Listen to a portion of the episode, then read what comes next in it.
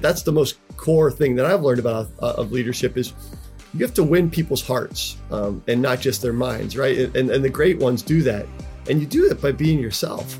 You do it by you know by by by being honest, by being transparent, by being vulnerable, by being trustworthy. Uh, you know, those are the things that you know you start to win people's hearts. They get on your side by saying, "Listen, I don't have the answer," and not being afraid to say that. I mean, I think that's that's giving up control versus the, the maybe the, the previous generations of baby boomers that were more I got to have complete control, and we're going to, you know, tell you when to eat and when to come to work and when to go. And it's like it, it, leading with the stick. Those days are over. Hello, everybody, and welcome to the Leaders 21 Business and Leadership Podcast. This is the very first podcast in English, and the reason is that I have a very special guest today with me. Even though he spent quite a few years in Germany, he prefers to talk in his native language, English. It's not so easy for me to describe him because he became really one of those people who I really looked up and learned a lot. For me, he's really the prototype of a leader, and that's why I'm very much looking forward to this podcast. He was the CMO slash executive board member global brands for Adidas for almost six years, and he fought from the very early beginning against ocean plastic and for our climate change. Welcome, Eric Liedtke. Hi, Eric. Hey, Flo, it's great to be here. It's good to see you again. It's been a while. It's been a while, exactly. So, first things first, how are things and what is going on in the United States of America? things are good. I mean, I think uh, obviously the in the context of the global pandemic and all things considered, uh, my life and my family is safe and healthy. I think that's where you always have to start with these conversations. And um, uh, I think that we see the light at the end of the tunnel from a from a vaccine rollout. Um, some countries are faster than others, but I think we're all headed on the same track of we can finally see um, uh, life past the pandemic. So I can mm-hmm. only say life is uh, full of hope and optimism, and I'm excited to uh, to be part of that.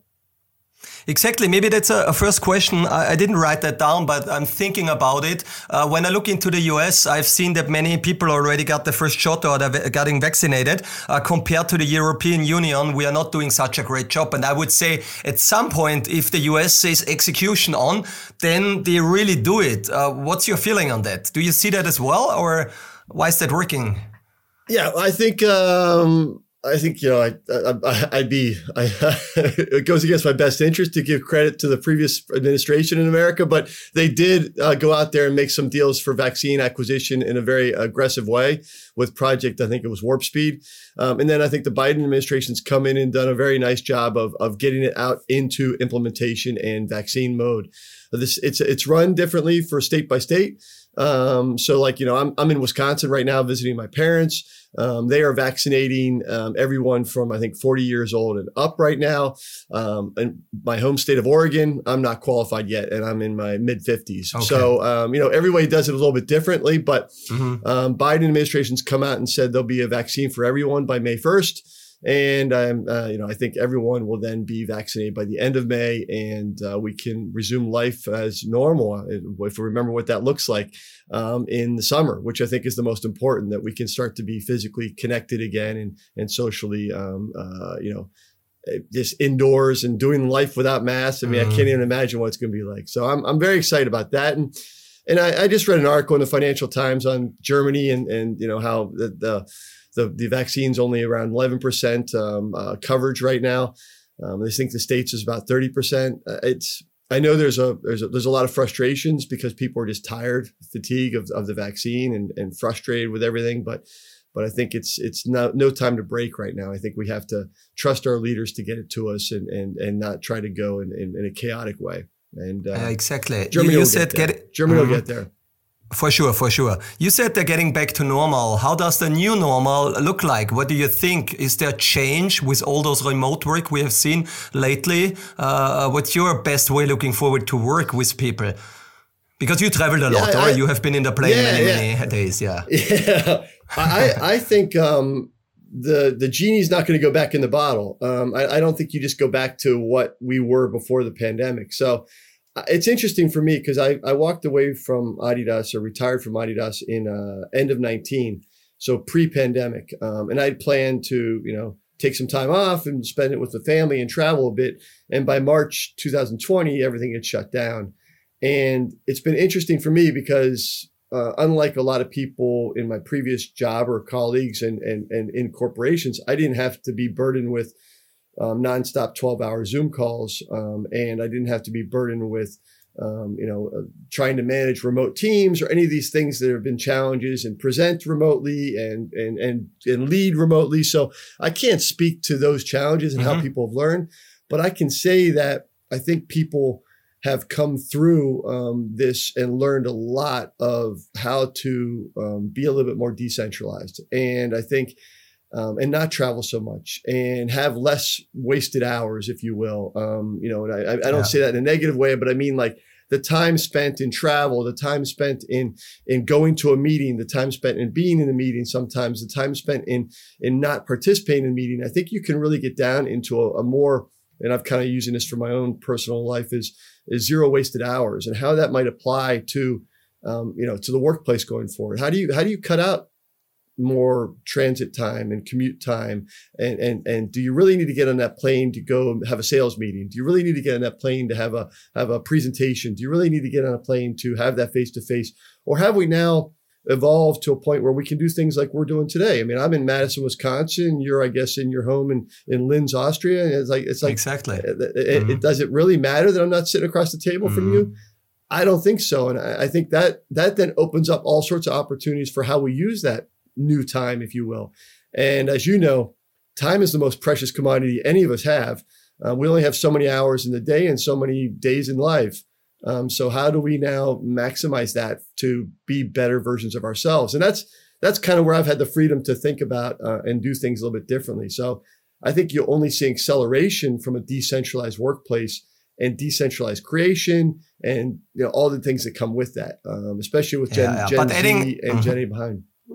Exactly, but adding a little bit the but questions. So you are being a very social guy, and uh, you know we worked out a lot together, things like that. Um, that will come in again, I would say, or that will ha always have to be Absolutely. a part of human beings. Yeah, absolutely. Yeah. I, I, don't think it's a black or white binary decision. I think it's it's a it's a it's a nuanced decision of you know how how many days do you need together, how many days do you need. Um, uh, but but but again, I I don't think you go back to everything we had before where it's hey five right. days a week mm-hmm. in the office from from seven till or from eight till five or whatever your time zone is or your timing is in the office i think those things will be a little bit more nuanced and i think that's that can be a positive thing but you you you need that we are we are a species a social species we we you know yeah. it's, it's, it's how we've evolved and we need that connection we need that that inspiration from each other in in, in personal space, and uh, I think that's that's important as well. So it's it's really going to be for new leaders or for the leaders of the future to determine you know what is enough um, and uh, and mm-hmm. I think how what is that right balance and I think giving that freedom but also giving that responsibility to come together. A friend of mine told me an interesting quote because he said they are working uh, very, very much remote. And he said when people are coming in to getting together as a team, he wants to make sure that they are doing something different and not just daily work, that they are really working as a team, you know, that those Tuesday or these, this, this Wednesday is really teamwork and we're doing the social interaction and all that stuff. And I like the idea a lot because it could be a remote. You can focus on your daily business. But when you're going to the office, you're being a bit more into the social team culture life. I like the idea a lot. Could be something. I, I, I think that's a great. I think that's a great thing. It's really what do you really value when you're together? What can be done remotely, and what can what should be prioritized when you're together physically? And I think that's a that's a great place to start. And it gives all sorts of opportunities for you to be creative around that as far as what you what you do push to hey we can do this on zoom or hey now today we're going to be physically together and therefore we're going to do you know the, the, the different the mm-hmm. different pieces you want Agree. So before we are talking about your longest chapter where I have you known about Adidas, Eric, tell us a little bit about more about your life before Adidas. How did you end up there in a positive way? So what did you do? So you grew up in the US, probably were already a competitive guy at high school. That's only what I would assume, but give us a little bit of background before we are going a little bit deeper into the professional career. Yeah, I, I think, um, my origin story is, uh, I was I was born in Ohio. If you're, you know, I'll just go, I'll go very specific, and then people can dig in if they want. I was born in Dayton, Ohio, at a at a, at a, at a Wright Patterson Air Force Base. My dad was in the in the Air Force at the time as a as a physician.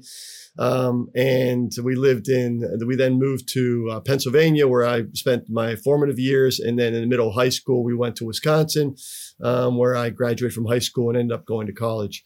Um, I would say uh, my outlet has always been sport.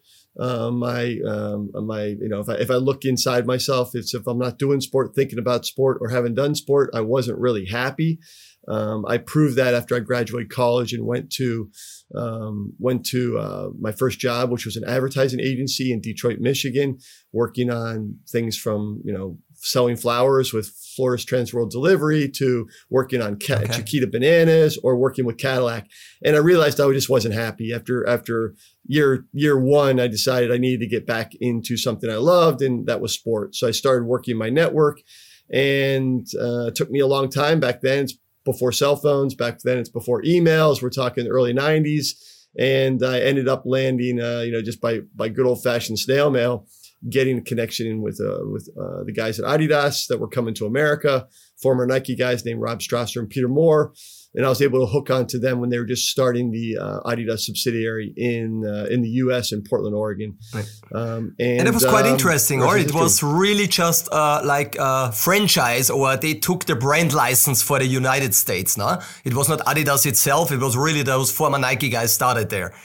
Yeah, so the the former Nike guys. So if you if you know the industry of sportswear and and and the and the and the Phil Knight book of um, Shoe Dog, you, the Rob yeah. Strasser name and the Peter Moore name will be familiar. They were a couple of the, of the first five or ten individuals at Nike.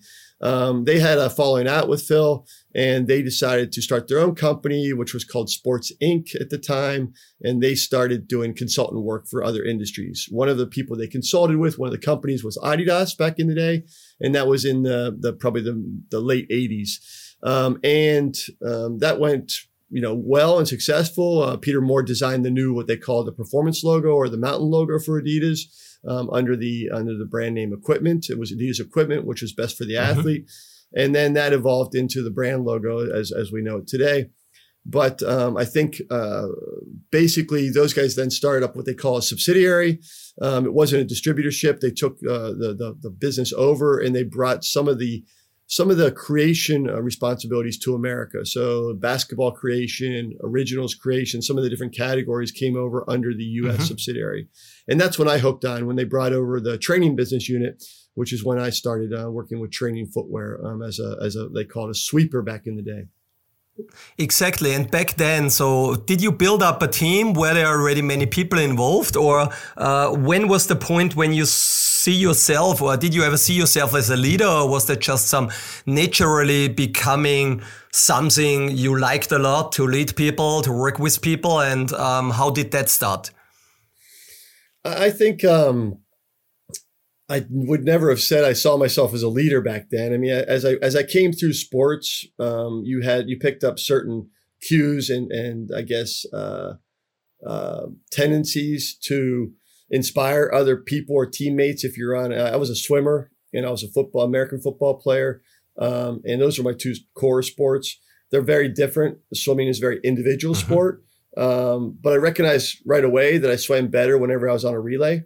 Um, and I think the, everybody kind of did that. So I started to see that there was this team attitude. When relays came to bet, everybody always did their best splits on a relay, which was uh-huh. always interesting. You can talk about having rolling starts and stuff, but still, uh, when the team is depending on you, you seem to you seem to give it something. Something else comes in, inside you. Um, and I was able to to build up myself to be a captain on the swim team. So I guess you could say I had some leadership um, tendencies there, where other people would look to me for um, for some sort of guidance or, or or or, motivation or extra extra extra push. Um, it could just be that I just you know was a pain in the ass, and they decided, to, you know, okay, well, we'll, we'll give him more more control. um, yeah. Football is much different. Football is a team sport. American football, every play is is basically called from the sidelines. So the coach is really the core leader there, where they're calling in plays. Um, that's why you know they have the huddles and everything. Every play is the design play on offense and defense to go against. So it's almost like a, a chess game. Um, and so that was a little bit different. It's just a different attitude. So um, I, I, actually um, would say I probably resonated my leadership skills at those, back in that day probably more in swimming than football because the coach mhm. was such a dominant factor in the other sport. Der erste Partner, den ich euch vorstellen darf, ist das schnell wachsende Unternehmen Hello Again. Was ist Hello Again? Hello Again bietet dir eine maßgeschneiderte Loyalty-App mit angebundenen CRM. Das heißt konkret baut Hello Again eine App für dein Unternehmen und du erhältst somit tiefe Einblicke in das Kaufverhalten deiner Kunden und kannst direkt mit ihnen kommunizieren. Das maximiert natürlich am Ende des Tages deinen Umsatz und du lernst viel über das Kundenverhalten dazu. Wer sind die klassischen Kunden bei Hello Again?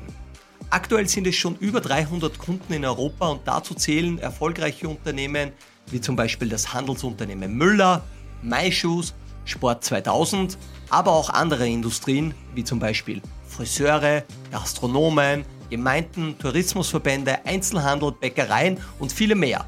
Um mehr über Hello Again zu erfahren, schau einfach nach dem Podcast auf helloagain.at oder helloagain.de vorbei und werde Kunde. Would you say, or would you, for, for young listeners or in general, that people they are doing team sports or working somewhere voluntary in a team that helps a lot for a professional career later? Or did you ask some questions when you were hiring somebody? Yeah, I, I actually read an interesting LinkedIn post that said, um, you know, it was it was obviously playing to to to my my own self interest, but it was about swimmers, and you know, I think um, swimmers make great professionals because you know they, if you can be committed enough to get up before school and have two a day practices and stare at the bottom of a pool for an hour and a half and find motivation to push yourself you can pretty much guarantee that that person's going to be self motivated when it comes into a career driven place you know just from sheer um, sheer behavior and and and fortitude. I think i would say individual sports in general require certain self reliance. Mm-hmm. And, you know, whether you're a tennis player, whether you're a runner, whether you're a swimmer, whether you're a skier, these things require a certain tenacity and, and resolve on, on your own, on your own shoulders. There's no one else to blame. You, you, you, you don't have to look left or right. It's, it's all up to you how good you are and how much you make of it and how hard you want to put work, work into it. So to me, I did look for that when I was hiring later in my career. I didn't recognize it right away, but I, I do feel, think that that's a that's that's a quality that that comes through um, by by just sheer work ethic, if nothing else. Mm-hmm. But I also think there's other attitudes there. I mean, when you when you have to put it on your own, own shoulders, you have to figure out how to get better yourself as well. Um, the coach can only do so much. Um, you have to. It's all it's all up to you. And I think that's um, that's an attitude you can take with you, which is it wasn't about winning or losing all the time. It was about self betterment and improvement and and continual striving. And I've I've heard some some some great um, you know, some great uh, athletes talk about that. Uh, Roger Federer is probably the most one that's he's he's just he's just committed to always being better than he was, and, and regardless how how mm-hmm. how many championships he won, he was never satisfied and always went back and, and yeah. found new things to work never on. I think that's what you get. That's what you get in a in, in a more um, individual sport. It's it's more of an infinite mindset than a finite mindset. If you if you've read uh, the the latest um, Simon Sinek um, book, I mean, it's a really really really interesting read about that. It's not binary of winning or losing. It's more how you how you view the, mm. the continually improve and how you look at you know. Yeah. Not letting perfect get in the way of better type thing. And it's just like just always getting, always striving for for improvement. Yeah, exactly. Um, but uh, um, maybe a tough question here because self improvement became such a thing. We with Runtastic built an app that people could get better, measure themselves. Um, now there are so many apps out there, and the, the best leaders. You should meditate in the morning. You should do sports. You should learn. You should read a book. You should listen to a podcast. You should probably um, watching a TED talk um, and knowing about the latest and greatest Netflix shows. So, what do you think? Is that going to become a little bit too much, or uh, where where are the boundaries or where are the thresholds um, um, for self improvement? How do you see that evolving over time? Well, well, I, I think first of all, we have to recognize that anyone that's trying to affect the lives of others around them is a leader. So there's not like leaders and non-leaders. I think we're all leaders. And and and I, and I heard recently it's like we're all just students of leadership at different levels. And I think um, you know you, you can you can be a graduate student leader, and some people are going to be there, and some people are going to be beginner leaders. But we all should see ourselves as leaders, and that it doesn't mean you're in a corporate leadership role. It could be a family leadership role. It could be any any, any situation you have in life. It's like how you're leading, and I think you said to me before we started the podcast, said whatever you do, Eric, be authentic to yourself, and I'd say the same thing. Like that is leadership.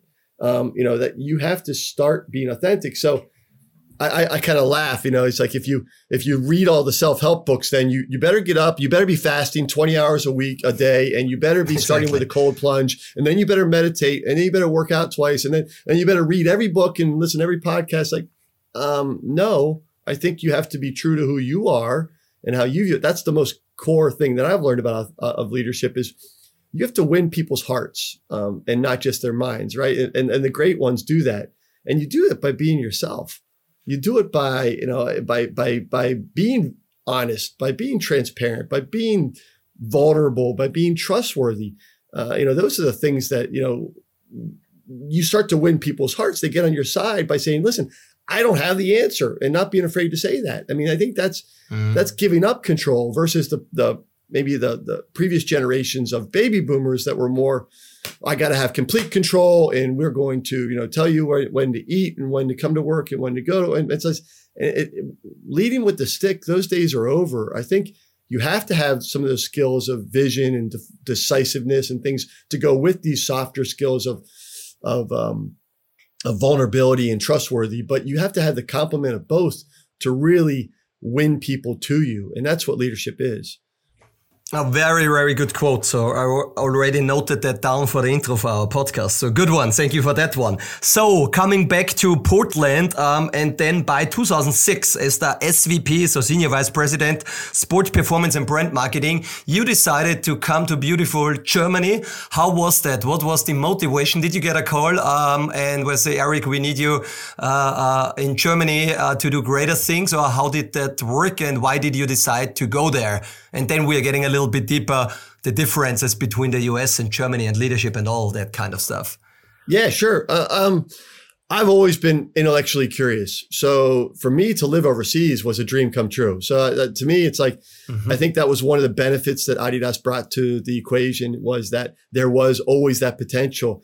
I, I wish I would have done it to be honest, when I was a little younger, um, I mm-hmm. think it's a it's a it's a it's an it's an opportunity to grow as an individual, as a as a young younger twenties thirties you know, person that you could really mature overseas, and I think that really is I would recommend it for everybody um, it, it, to to to live life looking through somebody else's um, perspective or in their shoes is invaluable in being a better leader, but being a better person. More importantly, it's like mm-hmm. you you have to see the world from all angles. And without traveling and, and not even traveling doesn't do it without living in someone else's shoes and understanding those cultures and those insights and and, and trying to learn the language and all having all those things that are yeah. so humbling hum, so humbling but also so so full of growth opportunities it's really uh, was an opportunity of a lifetime. So yeah, we took the we took the challenge when uh, when I was called to come over, and it all happened around when Reebok was acquired. So I was the I was the head of brand marketing in America, and uh, uh Adidas then decided to uh, acquire Reebok. Um, and with that, there of course, of course, was some management shakeup. Some of the managers, Uli Becker at the time, who was the head of global brands for Adidas um, in Europe or globally, he decided to go and, and, and, and run Reebok. And then uh, Uli's boss, uh, Eric Stamminger, the, the, my, my predecessor mm-hmm. on the board, um, um, asked me to come over and, and backfill for Uli um, in Herzogenaurach. And, and that was um, opportunity I, I was not going to say no to. So we packed up the family and, and came to Germany and, and uh, took all the you know consequences with such a which was was such a decision. Mm-hmm. And how did that go from the very early beginning? So you were very excited working on that, building something up in Germany. But what were really, if you would say, what are the biggest three differences which you had to figure out beside the language, of course, but uh, and eating eating uh, something else uh, in all those German restaurants. But so from a, from a cultural perspective, uh, talking, walking to people there, was there a difference where you said in the US, um, you know, because I was traveling a lot and I saw uh, people very open minded, giving a lot of feedback uh, praising you or are giving you good feedback, whatever it is. And we Germans, Austrians, we are not being that honest or open sometimes, but I, I want to hear it from you. So have you seen something and, and what were, what were your learnings back then? Yeah, it's, it's, uh, it's a great question. I, I, I hadn't thought about like that, but I think in no particular order, um, I, I really appreciated. I, I, I was just dumbfounded at the language skills of my colleagues um, and the fact that I was humbled that I, uh, everyone would speak. Every there'd be five Germans in a room and me, and everyone would speak perfect English because of me. And it was I, I can't underemphasize or overemphasize that point. It was a very humbling experience that I think all non-German speakers have when they when they go to Germany because the Germans are so well skilled in their English. Um, mm-hmm. and mm-hmm. um, I, I, just I can't. I mean, forget my ignorance of not learning the language. It's more the impression that everyone was such a good non native mm-hmm. English speaker that was just stark. That, that thing shocked me right away. Um, so that that was just always present, and it became almost a hygiene factor after a while. But I still am so impressed that people can present in multiple languages uh, and, and things like that, and just do it so seamlessly. The the second thing that um, really struck out to me was German's directness. Um, I I did not realize how passive passive aggressive Americans are. Um, and uh, the, the, the greatest expression is when you tell when an American says something's okay, they really mean it's bad. It's just, they're just being nice, and that's and Germans would never do that. When Germans say it's okay, it's okay. and, yeah. and, and I, I, always I used to I, I used to always have to joke with my boss at the time, Eric, and say, uh, is that an American okay or is that a German okay? Because I mean, because he, he, was so fluent in both ways as well. But it's like you really had to get into what mm-hmm. feedback am I getting here on this very serious or very minor detail. But when I heard okay, I was always disappointed as an American. When Germans hear okay, they they find it to be just okay. okay. It's it's mm-hmm. it's it's adequate. But no, in America, it's bad. Um, so the, and then I started to realize that my culture was super passive aggressive and, and, and meaning that they just didn't say what they meant. And the Germans were, you always knew where you stood. They always hit you between the eyes and it, it, it's refreshing. And the, the, you know, I, I haven't been exposed to the, the, the cultural shock of coming home now to the States, but I imagine when, as the, as everything opens up and I get more, more back in the, in the, in the corporate world, um, I think that's going to be shocking to me that I'm really going to have to dig deeper for true feedback. And I, I, say that because feedback is such such a critical, important factor to your own individual growth or the individual you're giving it to's growth or even the company's growth. I mean, you and I have talked about this before. Is feedback is a gift, and you give it when you and you and you and you get it when you you get a gift when you receive it, and you and when you give it, you give a gift, and that in Germany is much easier to do because you can just you you can cut out all the bullshit and just and just and just go and you know you're not getting anything but the truth coming from it. And you know that that can have some hurt feelings at times and it can be delivered in a way that's not so finessed uh, which is we my other insight with Germans don't spend a lot of time finessing their feedback or finessing their words and sometimes it can it can you know bedside manner can be um, can be worked on from a diplomacy standpoint but I think those are the things that stick out to me and the last one that's maybe fun for some uh, Germans in the audience is I was given the advice because we were uh, Herzogenaurach is in Franconia that when you make a friend in Franconia, it, uh, you make a friend for life, uh, which is really cool. But they say it takes a lifetime to make a friend. so it's uh, it's it's it's not like in the states where you have a much more you can be friends yeah. within 50, 15 exactly. minutes. Uh, yeah. you know, so it's it's the definition of a friend, and Franconians aren't known to be the friendliest um, uh, people at, at first. Okay, got it, got it. Good one. So, and obviously, uh, moving to Germany, so you had a career plan in your mind uh, by or in 2014, uh, where Adidas or when Adidas didn't do that good. I think there were three profit warnings, things like that. Everything was a little bit shaky. Um, you you came or you became a board member. Um, was there planned at the time? Uh, did you always have this uh, motivation or the passion or your, the career planning in your mind? I want to become a board member of this company. Or when did you did you feel that there is something what you could achieve or do you want to achieve that? How how did that way? So take us through the journey because I think that's quite interesting. Yeah, listen, I I, I um one of the things I always ask myself at the end of every year um, in my career was um, three questions: Am I being uh, Uh, it, am I being challenged, commiserate with my skill set? So am I having something that continues to challenge me and, and put me in uncomfortable situations? Two, am I being led? And, and, and that's hard to define. I mean, that's what you're really trying to unpack with these kind of discussions and, and, and things you're doing with leaders, leaders 21. But I think, am I being led is, is, is a tough one, but you, you know it when you see it, you know it when you feel it, you know, so it's a, it's a hard one to just define. And the third one is, am I being fairly compensated? Um, it doesn't mean I need to be the richest guy in the world, but am I being fairly compensated for what I'm being asked to do? And those, if those three questions, I would ask myself after uh, during every holiday break.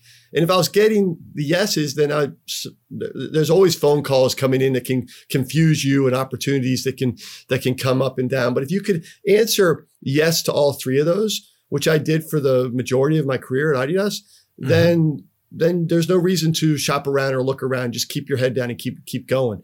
And so I had always wanted to be challenged more because, especially if I didn't think I was in a in an uncomfortable situation. I always like to be nervously excited about my uh, my career challenge and, and and am I am I getting out there where I it's it's almost too much. It's I'm almost over my head, but I can still get my you know get my head above water. Going back to the swimming analogy, um, and I think that was always the best part where I love to be is right right at that right at that friction point of of of of swimming or drowning, if you will. Um, yeah, yeah, yeah. So how the Google guys would say, uncomfortable, exciting, no? Mm-hmm. There you go. Yeah, exactly. So, so, so to me, it's like okay. Then I, I had no ambition for the board seat, but I had ambition for more because I knew I wanted to have that um, when when Eric and, and Herbert, you know, presented me with the opportunity, it was a complete shock. I, I did not know mm-hmm. that that was coming. Um, I knew that Adidas had had some, you know, two profit warnings in 14. Okay, Things were not good. Um, you know, the, the press, the investors, the analysts were all calling for Herbert to step down. Um, I knew that uh, Eric was Eric's contract. I didn't even pay attention. I didn't at that point. I didn't Eric's Eric Stamminger's contract with the board. I didn't even know was expiring.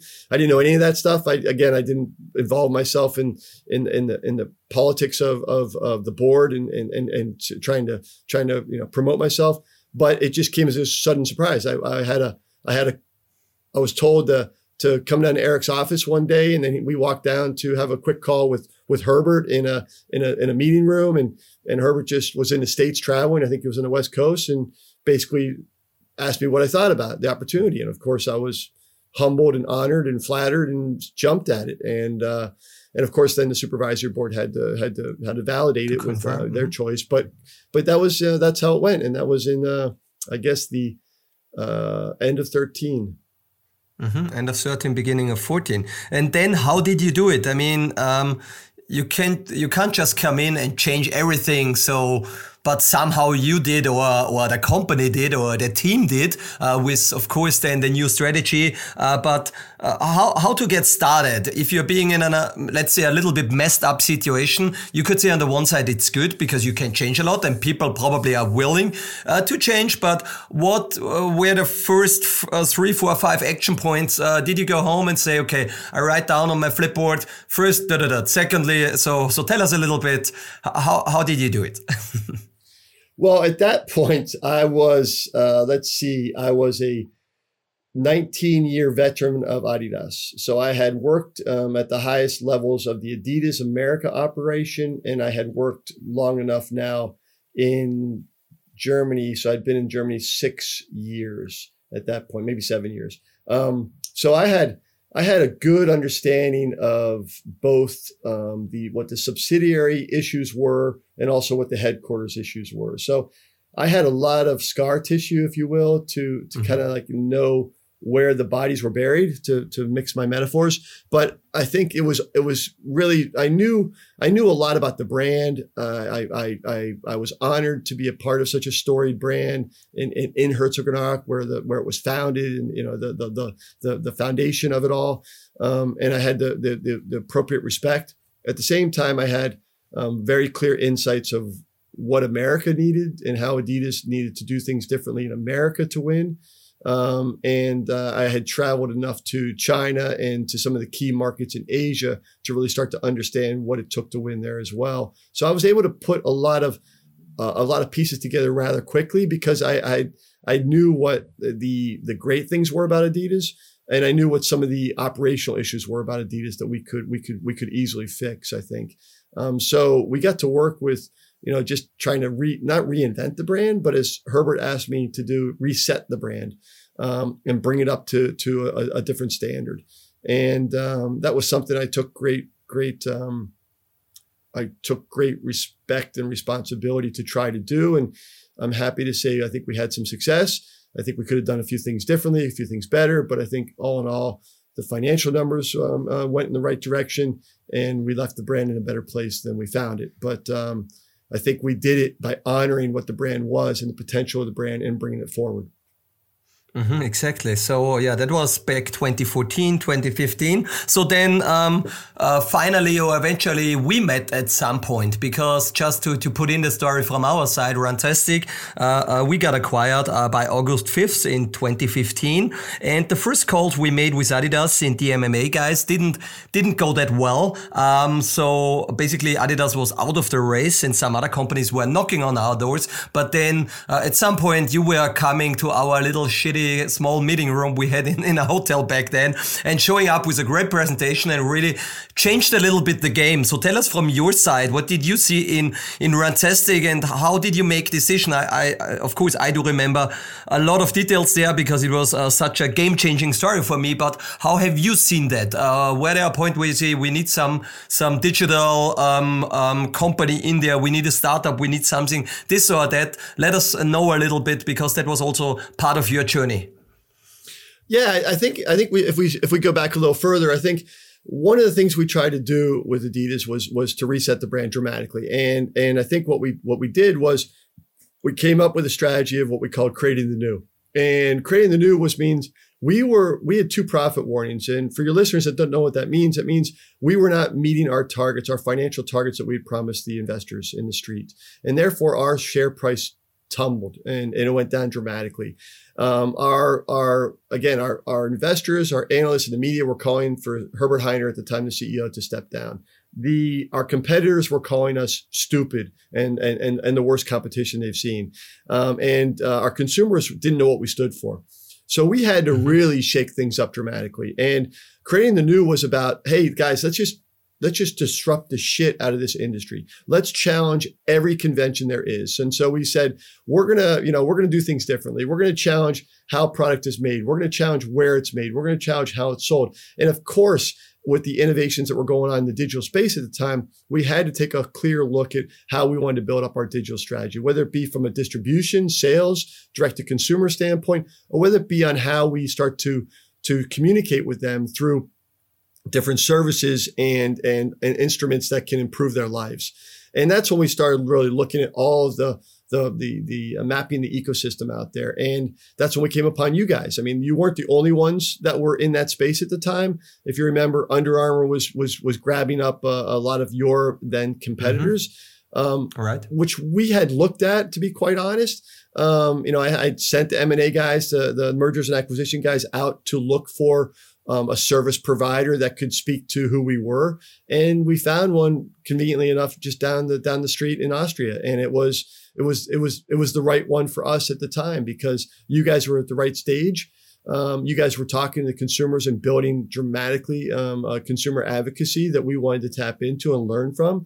And you guys were able to come in and, and really help us take that next step in the digital space, which I'm happy to see is continuing to this day.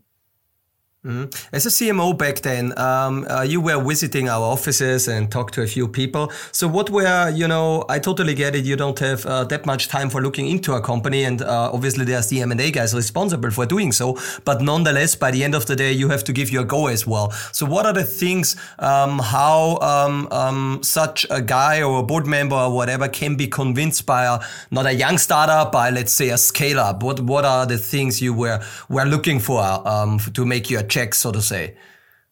I think the I think the core things are you have to always evaluate: Are we better off building our own, or are we better off acquiring? Mm-hmm. That's the first question, and I think we came to that answer regardless of Runtastic at the time because we we we decided that we we needed to go buy something already with some with some uh, platform or stack built, and also with some consumer advocacy that we thought we could scale, and we thought it could the combination could go faster.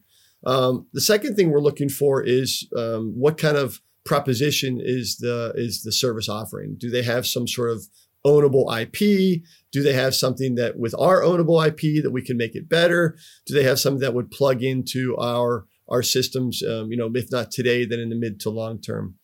And I, I guess the, the third thing is the the cultural fit and and how the individuals would um, would would come in with us uh, from a from a from a from a you know working together standpoint could they help us be better internally? Could we could we use your expertise to be very pointed? Could we use florian you know to be maybe our chief digital officer one day? Could he come in here and and play a bigger role for for adidas um, you know in the mothership and things like that? So i think we look at those from a talent as well. So so it's really it's it's it's it's you know can we can we buy it versus build it?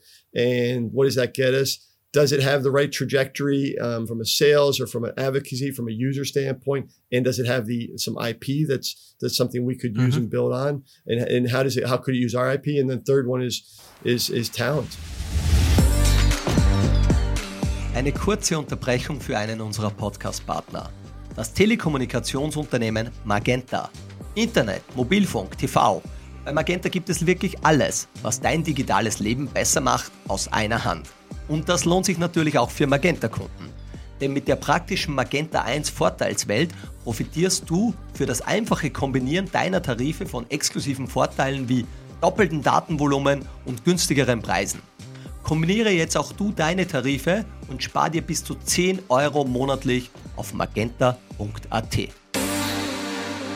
Then we built obviously the DLT, the digital leadership team in Adidas.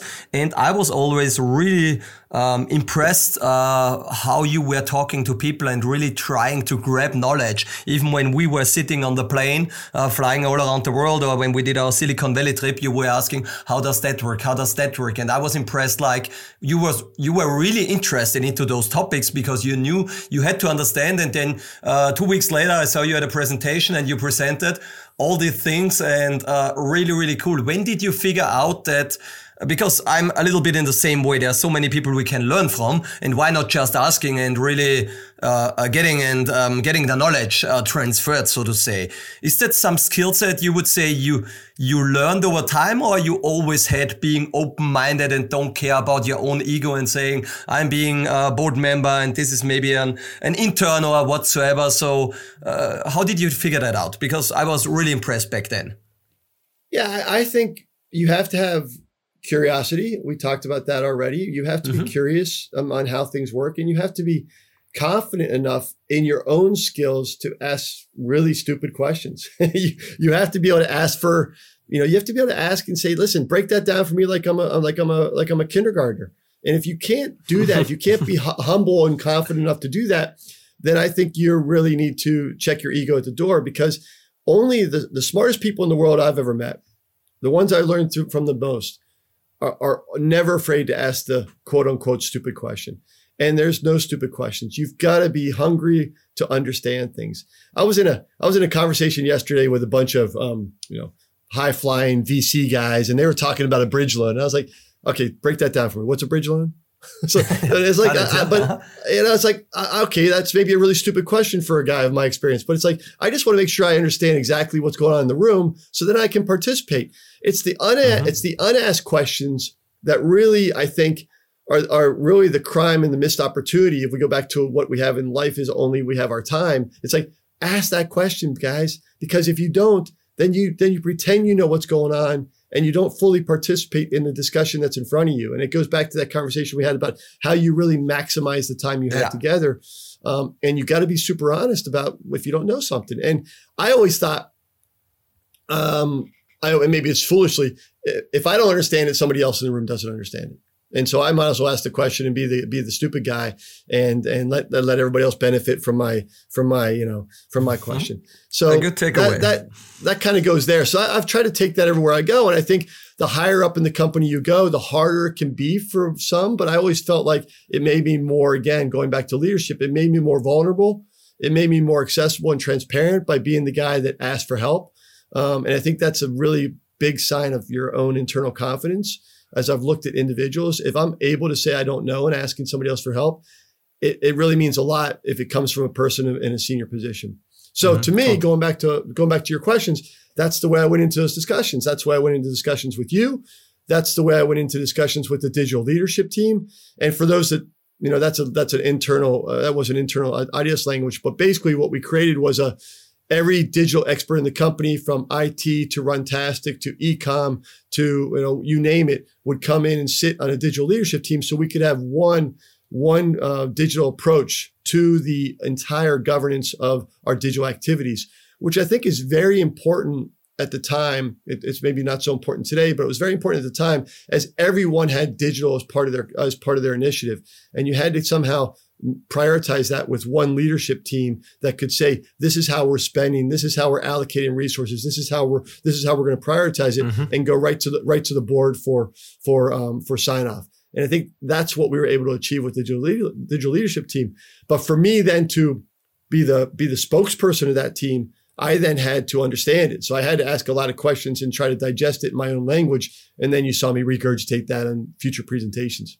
Mm-hmm. Yeah, very, very cool. So talking about time, what I figured out or I learned a little bit, you know, um, getting the attention of a board member is not that easy because they are traveling a lot. They are being busy each day. They are solving uh, problems or challenges each day. But I figured out, okay, where can you grab Eric? Probably at the gym at 5 or 5.30 in the morning, almost each day at Herzogenaurach. So that was one of my strategy to get together with you and uh, really pick your brain and understand. So we used to work out a lot very, very early in the morning. But uh, did you bring this motivation? Is it because you said as a board member, I don't have time during the day because I'm super busy. Therefore, I have to take my morning. Or is it a little bit that you say, okay, I've already my check in the morning. I felt well. I'm being this very sporty guy back at swimming in school. You said in the morning before starting the class. Is that more like a, a habit you already brought with you? Or is it something you built that you can fit it in during your working day?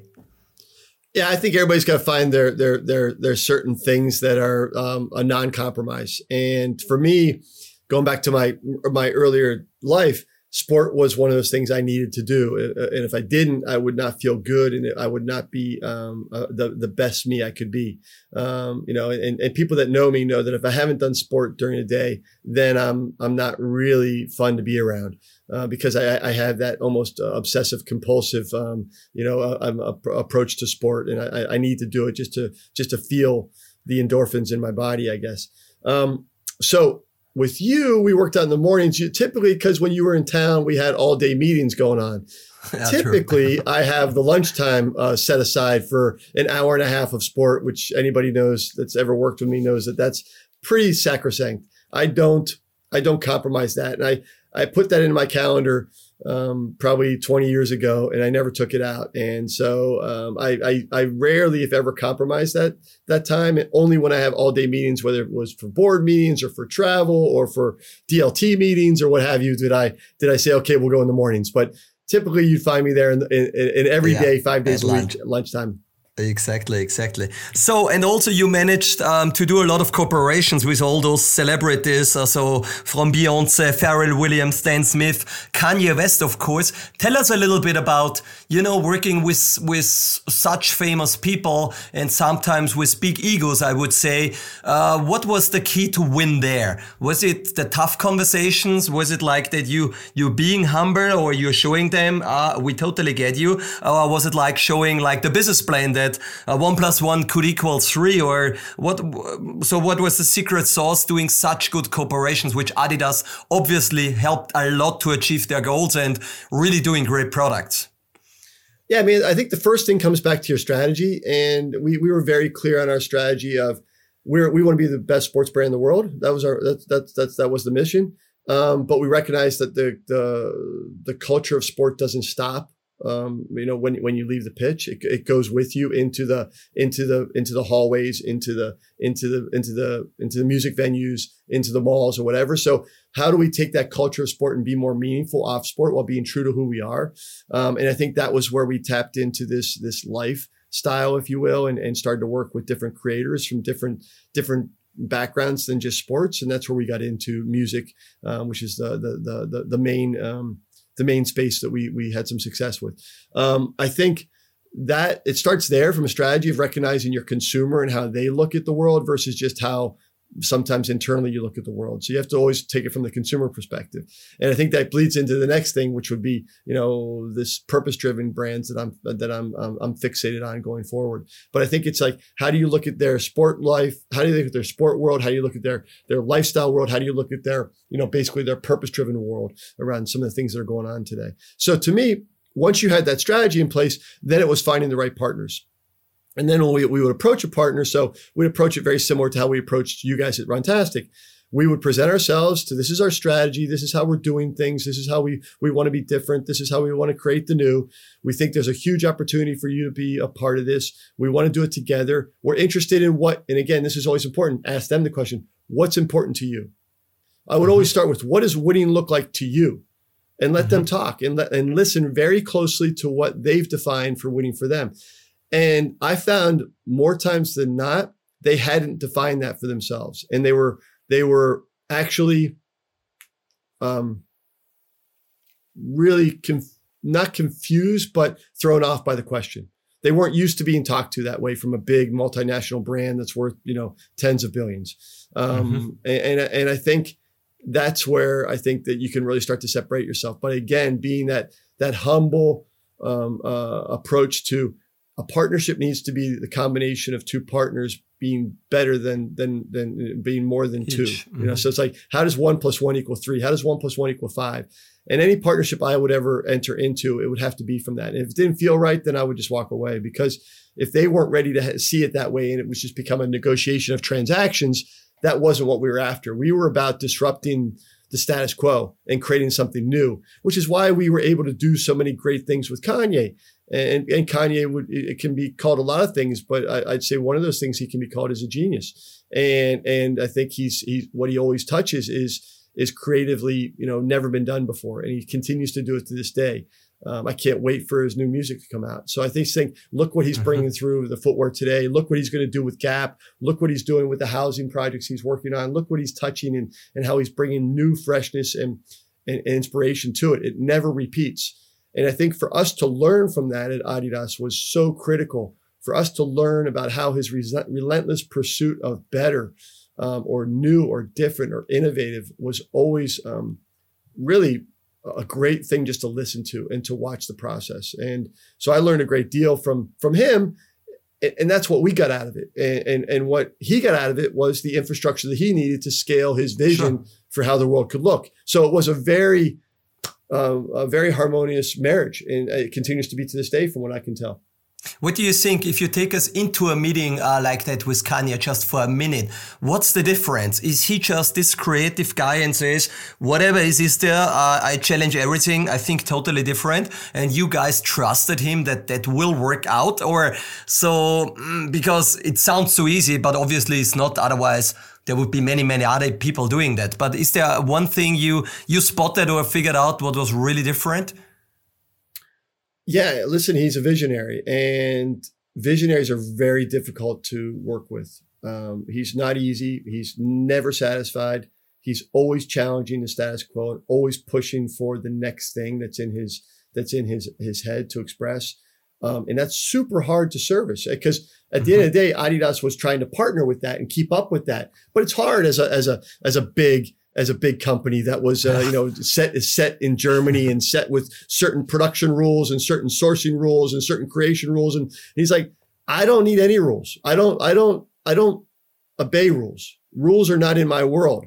And, and you see that with everything he touches. And it's fascinating and, and exciting. And you want to be a part of that. But at the same time, operationally, it, it can be very challenging. So to me, it was really, you got to really go in there and check your ego at the door and listen and listen and listen and ask questions of, you know, clarification so that you could try to deliver on what he needed to, to, to fulfill that. And it doesn't mean he had a, he had a blank sheet of paper all the time. We had to put some some restraints around those things just to make it um, uh, feasible to bring things to market. But it was challenging, and it, it, I'm sure it continues to be challenging for the guys. And but it also was very very rewarding um, uh, for me personally and for the the company financially. Sure. Um, and then by end of 2019, you were leaving the company. So um, I don't want to not going too much into detail, but um, uh, maybe a little bit uh, the reasons the next step and then before we're talking a little bit about your your linkedin profile and the free agent fighting plastic wa- waste um, um, how was that process and when did you decide and what was probably the motivation? And did you say um, i remember the farewell party many many so the full uh, town hall was full of people with your your jersey on and very emotional moments. So um, uh, how come that? So. uh, um, well, step by step. Uh, so yeah, uh, my decision was was one that was extremely hard. Obviously, um, I spent the majority uh, half of my life um, working for Adidas, and it was um, the time of my life. And I, I I loved the people. I loved the job. I loved being part of the the journey of resetting a brand and all the things we just talked about. So it wasn't a decision I took lightly. I um, but at the same time um, there was a new SBP strategic business plan cycle coming up. Um, there was um, a, a, scratch in the back of my head about um, doing something more purpose driven and creating my next chapter uh, around solving big world problems around uh, social economical issues or climate issues and, and really committing the rest of my time towards that.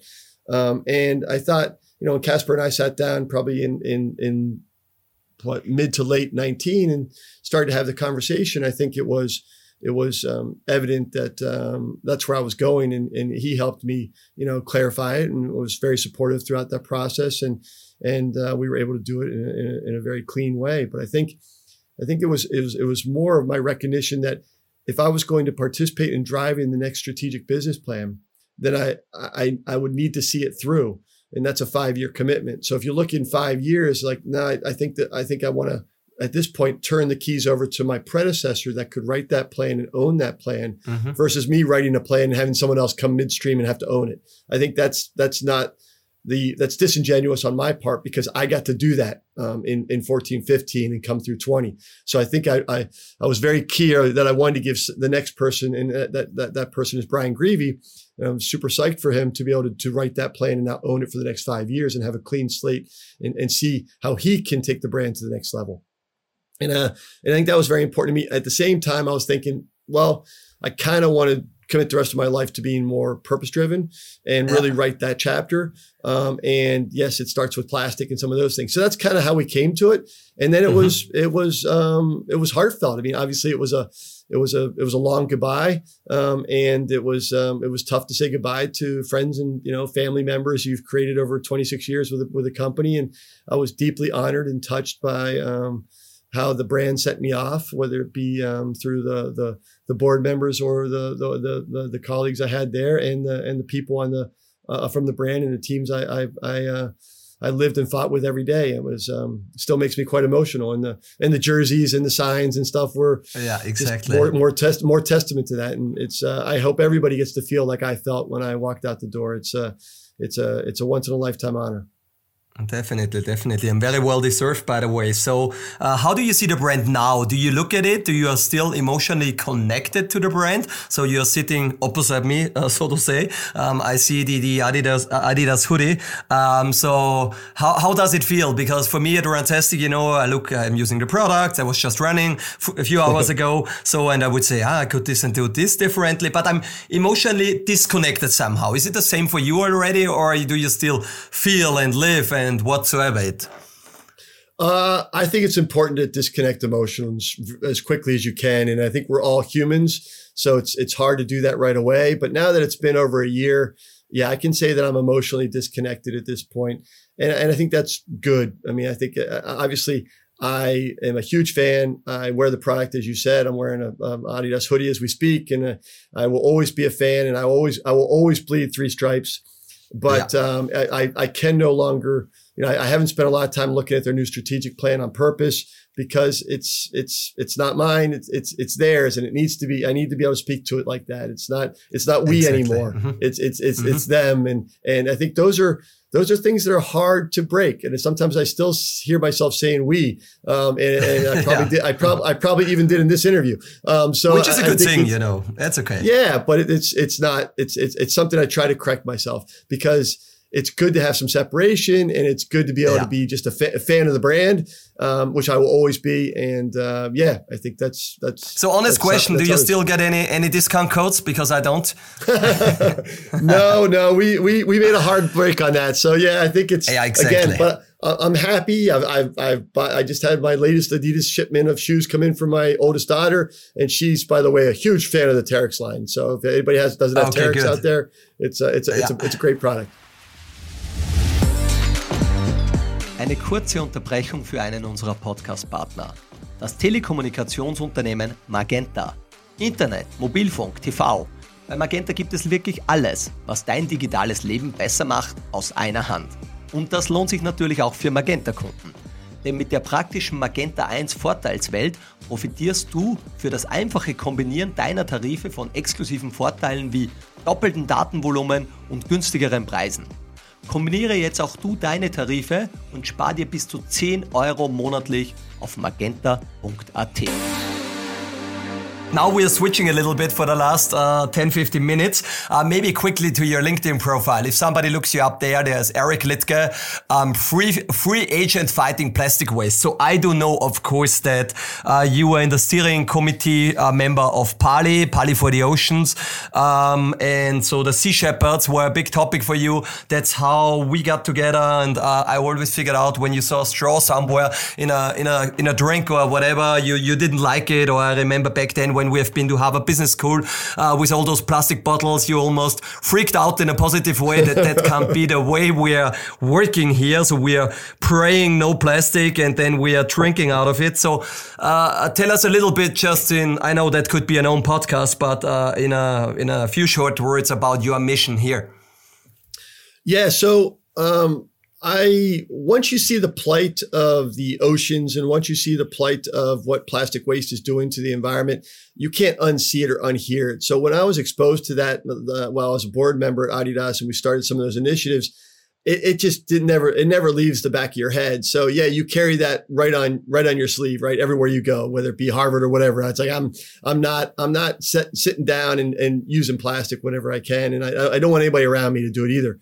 But I've kind of taken that mission to go step further. I've, I've now spent my last um, year talking to material science startups and trying to figure out how we can disrupt the status quo of plastic production and, and try to apply some of the learnings I had when I was at Adidas with disrupting industries and see what, what can happen actually as you look at plastic in general and you look at new materials that are coming up, whether they be plant based or, or natural fibers or what have you, I think there's a really interesting opportunity to do things radically different um, at the level of a at the level of a Tesla did for automobiles to electric vehicles or plant-based proteins have done for um, plant-based meats and things in in, mm-hmm. in, in, those industries. So I'm spending a lot of my time with um, chemists, sci- uh, material science, polymers, and looking at what do I think could be the next um, innovation that could get us off of plastic waste. So yes, I'm still picking up straws and doing beach cleaning at my house in Oregon, yeah. but uh, I'm trying to think on a bigger scale on exactly. what I could help um, along with my with my background, um, what I could help um, uh, create um, for the next uh, run with you know material innovations, and then maybe it's uh, you know how those how those get applied to operational um, uh, brands and companies in the future. Yeah, let's see here. Maybe there is something in half a year, a year from now, we can talk about the next chapter. I'm really curious about that anyways. So using the last 10 minutes, there's a few questions I prepared. Um, first and foremost, you said before, uh, listening is quite important. Would you describe listening as a skill set of a, of a leader? Yeah, I think I think skill sets of leaders are always contextual, right? So certain situations you need to stand up and carry the flag and charge and, and direct, and in certain times you need to sit back and let the game come to you and listen. So um, I would say my listening skills are both a strength and weakness. Um, and, uh-huh. and and sometimes I just don't have them because I'm I'm too decisive and I'm too you know out there and, and being yeah. being uh, uh, aggressively energetic. And sometimes um, I can uh, I can use it as a skill to to listen. But I think you have to have that curiosity and then you have to have the inner voice to say, just listen and understand um, what mm-hmm. the room is trying to tell you. Yeah. we touched it already. Mm-hmm. yeah, got it, got it. We, we touched it already a little bit. So if you would define leadership, how would you define leadership in your words? Yeah, I mean, I, I try to, I, I think for me, it's again, it's about these, these soft skills and these hard skills. And the soft skills mm-hmm. are being, being authentic to who you are. That means being vulnerable. We're all vulnerable. You know, are you are you vulnerable enough to show what you don't know? And again, that's yeah. where it comes ask asking the silly question from time to time.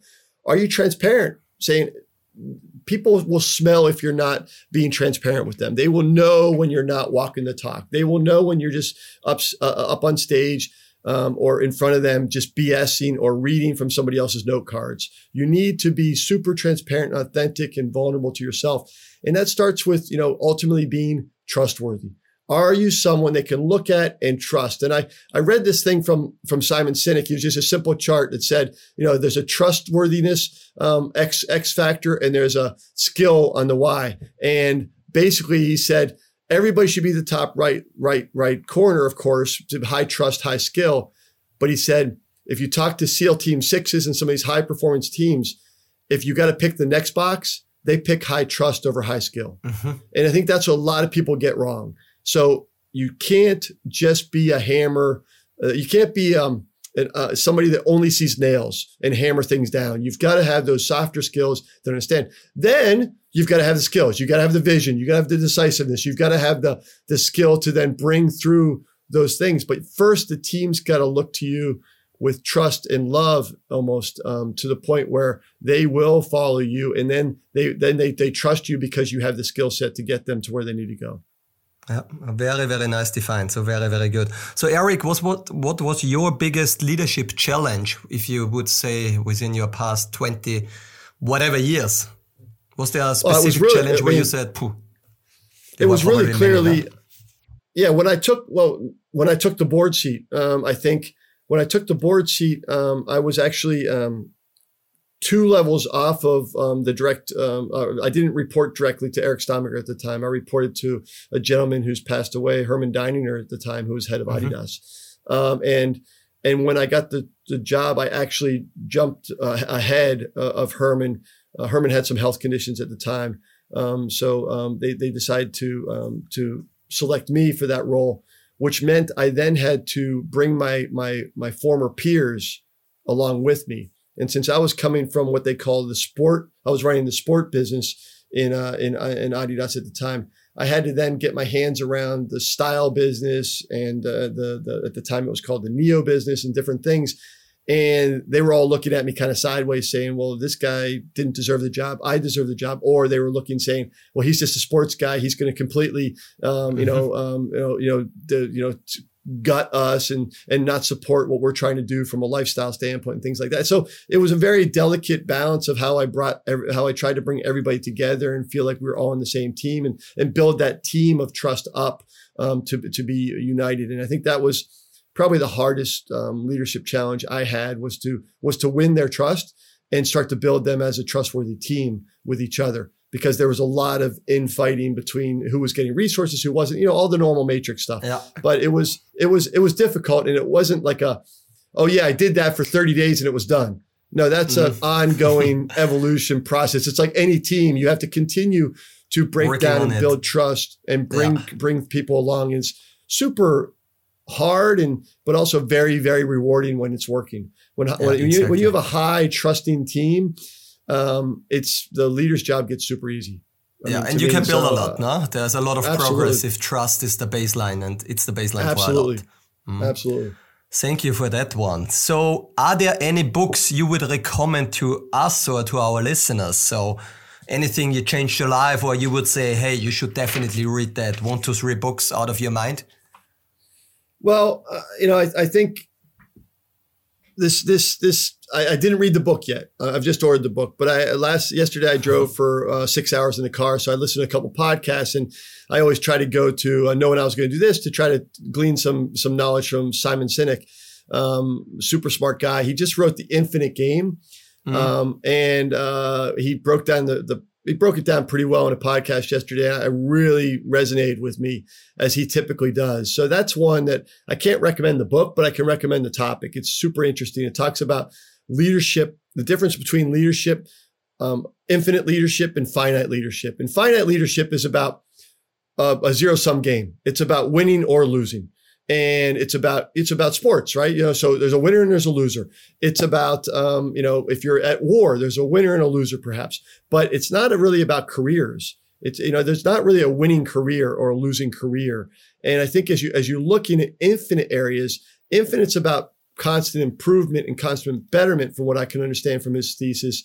And it really resonated with me. Is like the world is full of infinite issues right now we, we don't have a winning and a losing climate strategy, uh, but but yet our politicians look at winning and losing all the time, and, and they've they've stopped negotiating and compromising and coming to more more infinite solutions. I would say they've come to no, we're going to win, you're going to lose, and then we're going to mm-hmm. you know then it's going to be a zero sum game. I don't think the world relies on zero sum games anymore. And I think too many times we think about that. And if you think about how that works, it's super interesting concept. And and I think it, it applies to you know how you look at employees. You know, like right now, if you if you if you, if you subscribe to Jack Welch's theory of stack ranking and things, there's winners and there's losers. So how does that build a a winning, trusting team? It, it, it really doesn't because mm-hmm. because I know I'm always competing with that person next to me for potentially getting a bonus or getting fired. And I think those are things that are uh, you have to have necessary performance reviews, but I think at the same time you have to have more importantly trusting teams. So I, I, think that's an interesting book to get into. Um, thank you, thank you for that. Another um, book I would say only oh. only around my own strategy is Ministry sure. for the Future, and that's uh, that's a science fiction one that I've just tapped into uh, by Kim Stanley Robinson. That one's had mm-hmm. a profound effect on me because it talks about climate change and all that it may do to us in the world today, but it also talks about all the all the solutions that that could come. And he's done a great deal of research and he's written in a science fiction way. So it is a story. It is, it is he does it from a first person's treatment, but it's super uh, well done and uh, very, it stays with you long after you've put the book down. Cool. For our listeners, we definitely put all those books and recommendations into the show notes. Eric, last question. If you would give some words of advice to the 18 year old Eric Liedtke, what, do, what would those words be? That's probably the the best advice I got from from Herbert at the time um, when I took over the board seat. Don't ask me for permission. Ask for my advice. And I, I think we need more people asking for advice, seeking advice, but not necessarily asking for permission. And I think that's uh, that's something I try to do as a father. It's something I try to do as a as a as a as a leader in the future. Um, and I think I, I, think that all of us can do a better job of really looking at the big world problems and trying to figure out what we can do without always asking people if they can. Mm, very, very good one. So we take that really to end the podcast. And Eric, let me say it very directly. I'm super, super happy that you have been here today for this podcast. It's really an honor for me. It's hopefully uh, lots of learning for all our listeners and future leaders. And um, I think um, there will be at some point a follow up um, because we are seeing each other here and there, and there's always a lot to learn. And I hope um, um, I can give something back at some point uh, to you, our, our, community can. For that, also you can give us feedback at um, support at uh, our podcast at leaders21.com. And Eric, of course, I wish you all the best for the future. Um, I will follow you and look at you what you are going up to do. And for all the people, uh, feel free to look up at Eric's LinkedIn profile or whatever he's doing. So it was really uh, quite interesting. Thanks for that. Thank you, Flo. It's great to be here and good to see you again. Take care. Thank you.